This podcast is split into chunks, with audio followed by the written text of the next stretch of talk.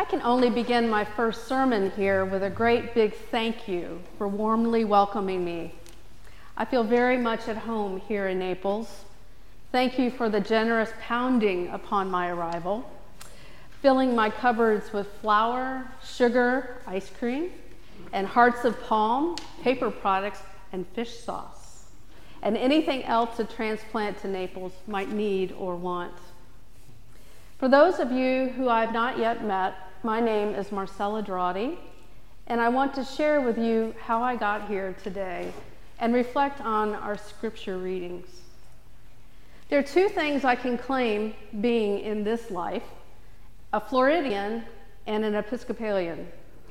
Yes, I am a native, a sixth generation Florida cracker, born in the heart of Florida, Winter Park. I was baptized in the hospital only a few minutes after I was born. Doctors were concerned that I would not survive. Clearly, I did. And this extraordinary care and love given to me at the very start of my life had been a thread weaving throughout my life. One can say that, of course, any physician or parent would do all things possible to care for a newborn in distress. That's true, but I can mark moments at every age when God's transformative and sustaining love has guided me. Whether at crossroads or transition periods, by protecting me from physical danger or comforting me during substantial grief and pain.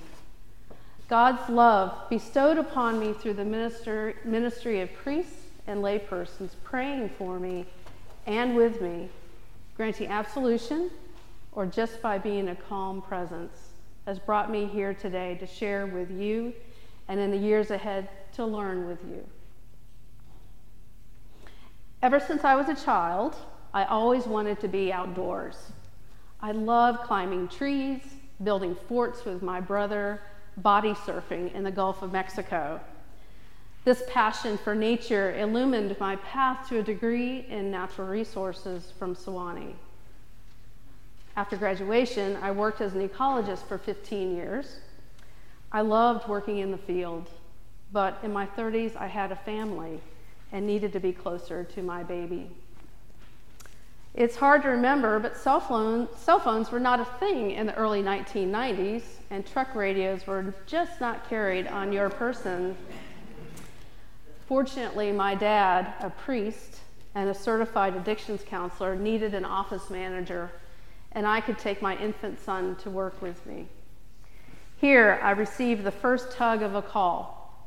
I was sitting in his office with little Ben playing on the floor while Dad opened his Bible and read Isaiah's commission in a prophetic vision, the same passage read at my ordination only a few weeks ago. The temple shaking, the holy red curtain, the smoke, the seraph taking a hot coal from the altar to the prophet's lips, clearing him of his sin and guilt. That was the beginning of my self realization of a call. But the sense of call was not fully formed. I needed a little more nudging. Teaching came next.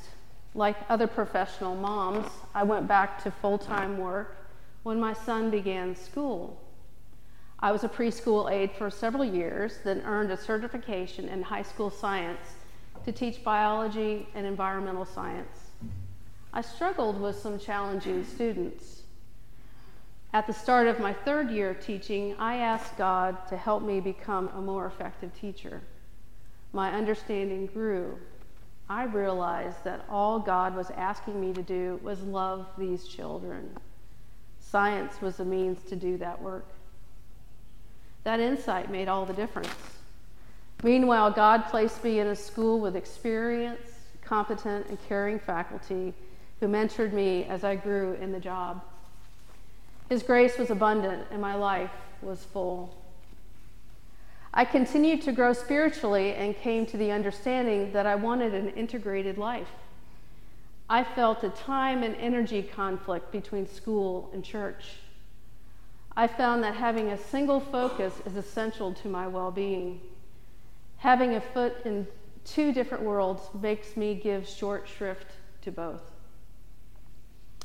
I could say I was successful in my work, whatever job I was doing, but I knew I could live a better life, one more suited to me. As Bishop Smith once told me, it's enough until it's not enough. Ever present was a tug or persistent tap on the shoulder I could no longer ignore. The Holy Spirit was calling me to ordained ministry. As a member of Christ's church, I was chosen to be a priest, and this seal on my heart was real. Like others in ordained ministry, the path was chosen for me because nothing else would satisfy my heart. And vastly more important, God's heart for me.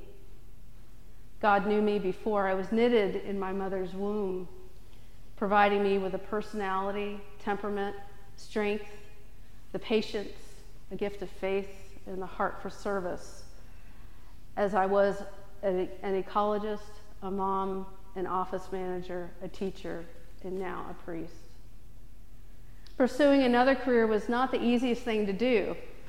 There were times I seriously considered turning in the towel, but God, my community, and I remain committed. Early in my seminary days, on one cold, foggy Sewanee winter afternoon, I was studying in DuPont Library. I looked across the room at my classmate Keith, a retired hospital CFO from Texas, and I said, You know, we could be sitting on the beach in Florida with a margarita in hand, but no, you're over there translating Greek, and I'm over here writing my church history paper. But they really were fun times. Yes, Father Edward, it was fun. really. God's desire for us is that which fulfills our heart's longest yearning and fulfills God's plan for his kingdom. Paul, in his letter to Ephesians, tells us that Christ is the cornerstone of the temple, built upon the foundation of prophets and apostles. And in him, the whole structure is joined together.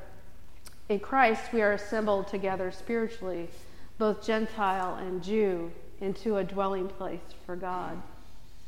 As Christ's church, each of us has a desire put on our own hearts by God.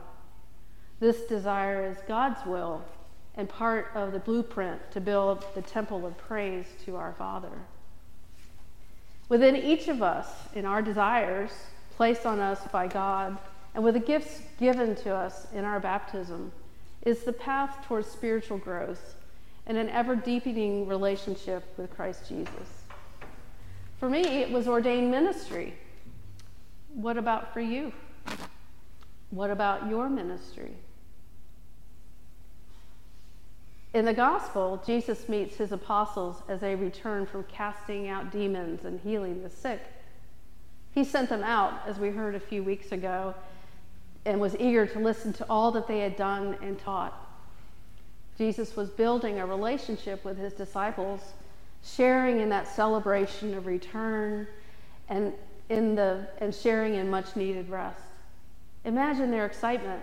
Imagine the excitement of Jesus sharing the stories of their experiences, especially after learning about the heartbreaking mur- murder of his cousin John.